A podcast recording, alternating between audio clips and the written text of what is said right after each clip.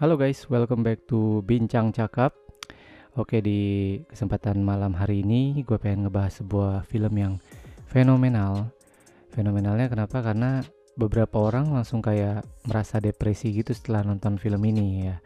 Pasti pada udah tahu kan gue mau bahas film apa. Yes, gue mau ngebahas film Joker.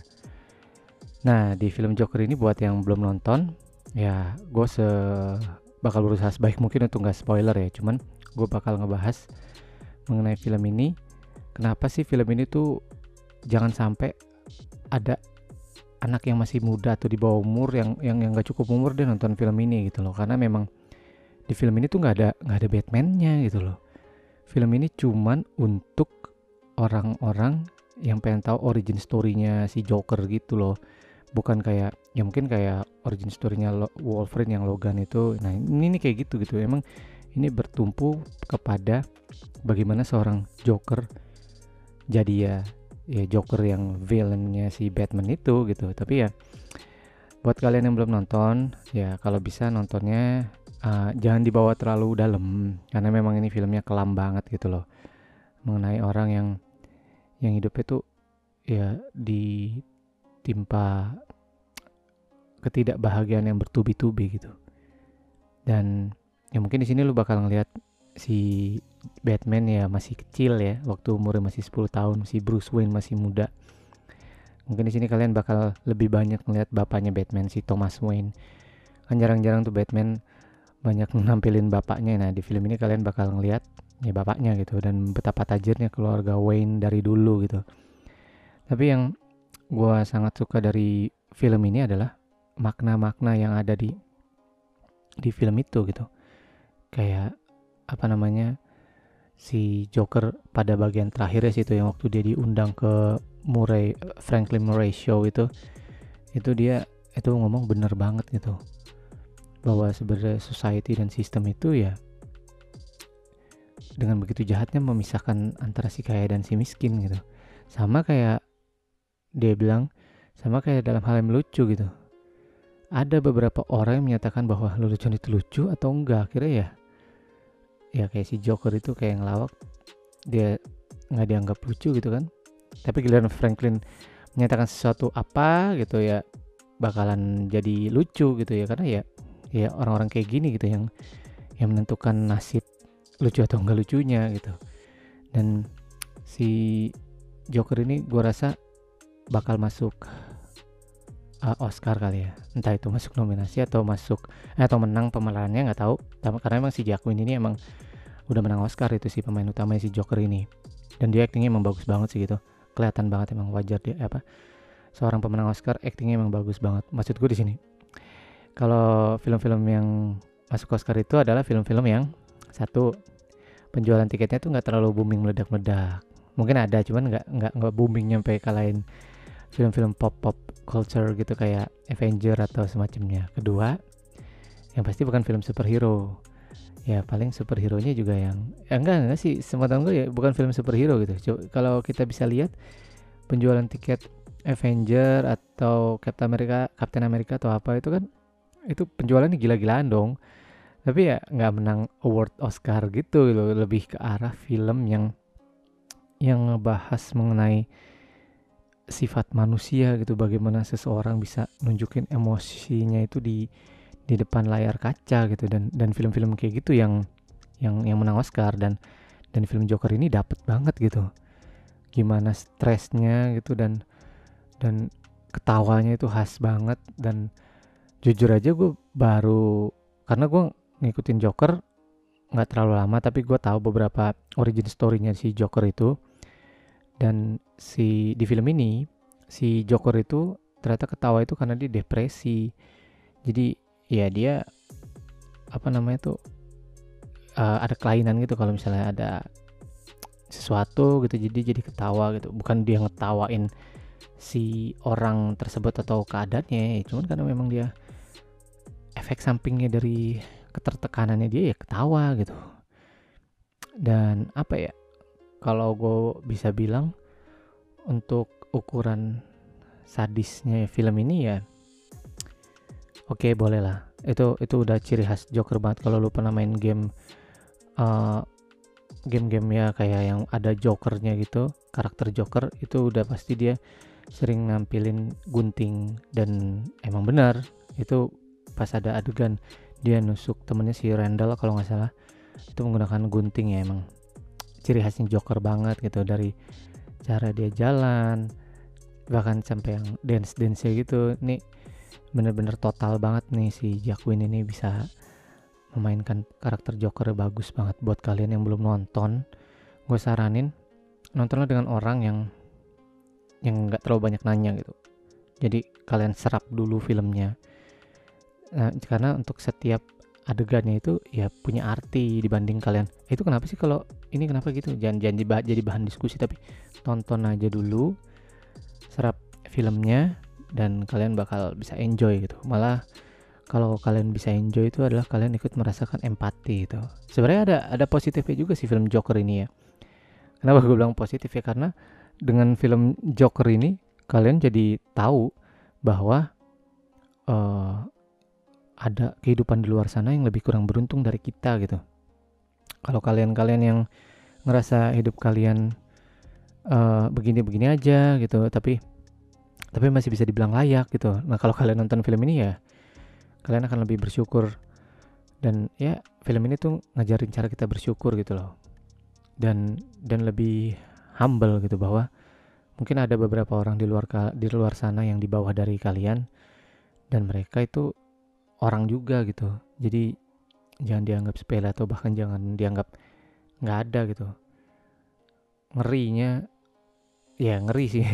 Ngerinya kalau misalnya ada ada penjahat gitu nonton film Joker yang ada terinspirasi takutnya ya. Karena emang emang film DC itu kelam dan dan yang film ini yang lebih kelam lagi. Kalau gue bilang kalau Justice League kayaknya hampir lebih ke arah Avenger lah ya. Nggak terlalu kelam-kelam amat ini. Kalau yang film Joker ini emang dari Warner Bros. Ini kelam banget sih kalau gue bilang ya.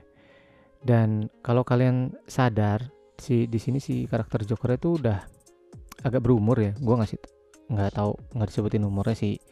Cuman kelihatan aja umurnya mungkin sekitar 30 something lah.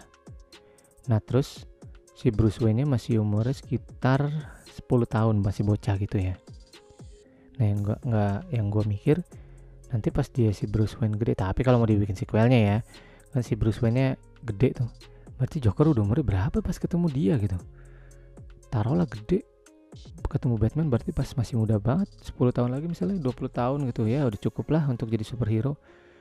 20 tahun.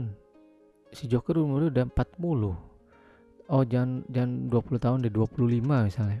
Si Joker udah umur 45 misalnya gitu. Misalnya si Joker 30 ya cuman kita kan di sini nggak ngegambarin si Jokernya tuh umur berapa pastinya. Dan dan bahkan pada ending terakhirnya itu si Jokernya tuh ketawa gitu ketawanya juga membuat banyak spekulasi gitu untuk beberapa orang yang melihat dari sudut pandang yang berbeda. Kalau kalau dari gua, kenapa dia ketawa ya dia dia mikir wah gara-gara tindakan gue yang pada kejadian hari itu seorang Bruce Wayne jadi yatim piatu si Thomasnya mati bapak ibunya mati sama penjahat yang gara-gara tertrigger dari apa yang gue lakuin di TV show waktu itu gitu. Dan ya akhirnya lu ngerasain juga hidup lu sengsara kayak gue waktu dulu gitu. Dulu waktu gue hidup sengsara lu kan hidup apa namanya enak-enak aja sekarang ya. Lo rasain hidup gue yang sengsara gitu nggak punya orang tua. Tapi kalau si Joker kan disiksa sama orang tuanya ya beda. Tapi ya intinya sama-sama sengsara lah ya.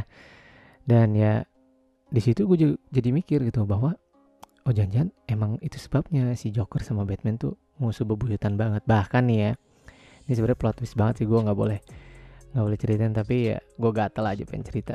Di, di, di beberapa adegan dibilang bahwa si Joker itu anaknya Thomas Wayne. Itu gue sempet langsung mikir hmm oke okay, baiklah pantesan dia bebuyutan banget gitu kan. Ternyata ya setelah beberapa adegan beberapa adegan dan ternyata enggak enggak. Dia bukan anaknya Thomas Wayne. Dia dia hanya anak angkat yang nggak tahu dari siapa ibunya tapi dia disiksa sama si ibunya si Joker sendiri gitu.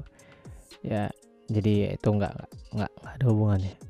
Bahkan gue mikirnya uh, kalau tadi emang bener si Joker itu adalah anaknya Thomas Wayne bakal udah kayak Star Wars tuh. Jadi abang ade mungkin ya. I'm your father terus I'm your brother. Terus I'm your nephew cousin. Udah jadi kayak Empire Strikes Back yang ada. Jadi bukan Batman lagi. Tapi emang filmnya bagus sih. Kalau gue liatnya dari segi sisi sinematografinya itu bagus. Uh, karena gue kalau nonton film itu selain alur cerita yang gue penting banget gue liatin itu yang kedua adalah gambarnya gitu gambarnya dari color gradingnya gitu. Dia dia punya ciri khas khusus untuk bikin kelam banget sih Gothamnya bener.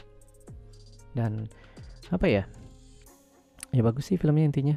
Pantas saja dari beberapa rating tuh 9 Rotten Tomato malah 9 juga kalau nggak salah ya. Dan uh, teman-teman gue juga yang nonton sih bilang 9 cuman kalau gue pribadi untuk nonton dua kali nggak sih. Karena film gue gue belum pernah ada nonton film dua kali. Eh pernah gak ya? Kayak nggak pernah deh karena emang film itu ya cukup sekali aja. Kalau sampai film dua nonton dua kali takutnya gue kebawa nih sama si Joker nih. Karena emang depresi sih. Banyak orang yang bilang katanya habis nonton ini depresi. Tapi marilah kita coba ngelihatnya bukan dari sisi depresinya tapi kayak merasa lebih beruntung dan bersyukur aja gitu loh. Dengan ada penggambaran uh, bahwa ada kehidupan yang lebih malang daripada diri kita saat ini gitu. Dan apa ya gue sih berpikir bahwa film-film kayak gini tuh jarang ya. Maksudnya kalau kita lihat ada film film yang bikin audiensnya itu uh, merasa bahwa dia lebih lebih jelek daripada si yang ada di film gitu. Itu film-film kebanyakan kayak gitu sih yang kalau gue lihat. Tapi di sini posisinya si film ini nunjukin cerita yang bener-bener kelam sehingga mikir membuat si audiensnya itu ngerasa oh damn my life is better than him. Ya kayak gitu gitu. Dan ya mungkin bakal jadi tren penghujung tahun kali ya film film yang depresi-depresi kayak gini uh, untuk 2019 bulan Oktober ini film yang bakal keluar Maleficent sama Joker ya kalau nggak salah ya. Joker kan keluar udah. Ya sekitar itu sih yang baru gua tahu. Hmm, Good Boys gue belum sempat nonton cuman katanya juga ya mengajarkan tentang kehidupan. Mungkin gue bakal nonton itu. Hmm, tapi ya sejauh ini gue saranin buat rekan-rekan pendengar bincang cakap ayolah kita nonton film Joker untuk membuat diri kita merasa lebih bersyukur. Jangan diambil dari sisi negatifnya ambil positifnya ya. Ingat positifnya. Karena sesuatu yang positif itu akan memberikan hal positif juga ke orang lain gitu. Dan bener banyak hashtag yang bilang kalau si Joker ini adalah orang baik yang ter, uh, orang jahat itu adalah orang baik yang tersakiti. Ya well gimana ya hashtag itu ya? Dibilang bener benar juga dibilang salah tapi enggak juga gitu. Tergantung aja sih. Tapi ada eh, karena gue pernah lihat orang jahat ya jahat gitu aja tanpa harus ada alasan dia dari baik jadi jahat.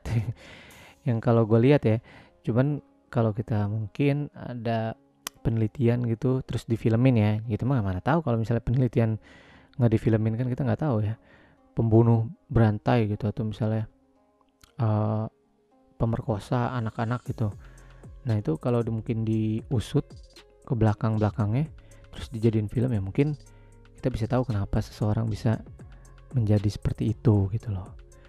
Ya sekali lagi sih kita itu terbentuk dari karakter yang ada di lingkungan sekitar kita gitu. Jadi ya kalau yang sifatnya mungkin sabar ya mungkin dia dikelilingi oleh orang-orang sabar kalau misalnya dia orangnya pemarah ya mungkin dia dikelilingi oleh orang-orang yang pemarah juga. Jadi ya baik-baiknya kita aja dalam bersikap sih dalam menyikapi kehidupan sehari-hari.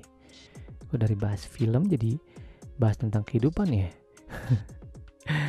Oke gua rasa cukup sekian dulu deh untuk review film Joker di Bincang Cakap. Makasih banget yang udah ngedengerin podcast Bincang Cakap. Dan untuk gue tetap membuka sesi mungkin untuk share komen atau berbagi cerita bisa di akmalrama@gmail.com uh, mau info aja topik apa yang mau dibahas atau pengen jadi narasumber monggo bisa di sini nanti kita kontak-kontakan via email. Karena untuk Anchor ini sendiri gue masih bingung ya untuk apa namanya media untuk komunikasi dengan pendengar itu gue juga masih belum dapet sih enaknya di mana gitu. Cuman ya masih melalui email aja kalau mau kirim kritik dan saran. So thank you so much for listening gue Akmal Ramadika bye bye